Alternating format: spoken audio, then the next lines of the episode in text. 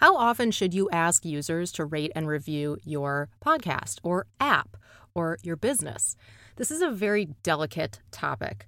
And the reason that we see so many requests for reviews when we're using apps, for example, smartphone apps, is that ratings and reviews are make or break for app developers. If you have a higher number of positive ratings and reviews, your app shows up closer to the top of search results for your keywords, you get more downloads, you make more money, depending on your app.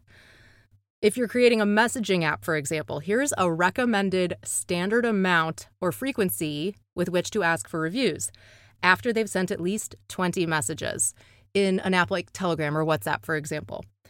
Now, ratings bump up your visibility on the App Store, they contribute to your app search optimization. These are the motivations, right, to do this. And the thing is, you're dealing with Gen Pop when you have a really popular app. But I noticed something in the Overcast podcast app that I had to share because it's so well done, but it only works if you have a more thoughtful audience. So in Overcast, instead of reminding you to rate and review instead of interrupting what you're doing. There's just this little area in the settings that says, please rate Overcast. And then in smaller text under that, it says 26,060 people have rated Overcast. Overcast will never interrupt you for a rating. And that's it. And it made me want to rate and review them because I don't have to be interrupted by their request to do it. It made me like them more. So the point here is you have to think about your audience. If you're dealing with a more educated, thoughtful, audience, like the users of Overcast, I mean, we're talking the people who are really into podcasting, they're pretty app savvy, they're more early adopter types on that bell curve of adoption cycle in tech. When you're dealing with that kind of audience, you have to be really subtle and gentle about asking for anything. You may have noticed that I don't ask for much. Once in a blue moon, I might say, book a call, leave a review, share the show, tweet me. I try to do that mm, 10 or 20% of the time tops for a reason. I feel like that's a sweet spot for my audience. Maybe you think it's too much. Maybe you think it's not enough. Tweet me and let me know.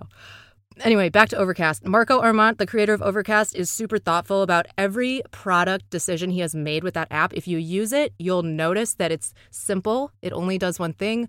I heard an interview with him once where someone was saying, well, why don't you add more features like podcast hosting and podcast creation? He said, no, because that's not what our app does. You don't want to add more features than you need. You know, keep it lean. And the other thing, the whole basis of this, this asking for a review, kind of grody feeling thing that we often have to do in order to get reviews, in order to get found to share the things that are valuable. Marketing is good. Marketing is good. See, products that help people live better lives, learn, accomplish things are good, but you have to put those products in front of people. And in order to do that, you have to advertise or market them. And it has a bad rap because there are so many bad ads and bad marketers out there.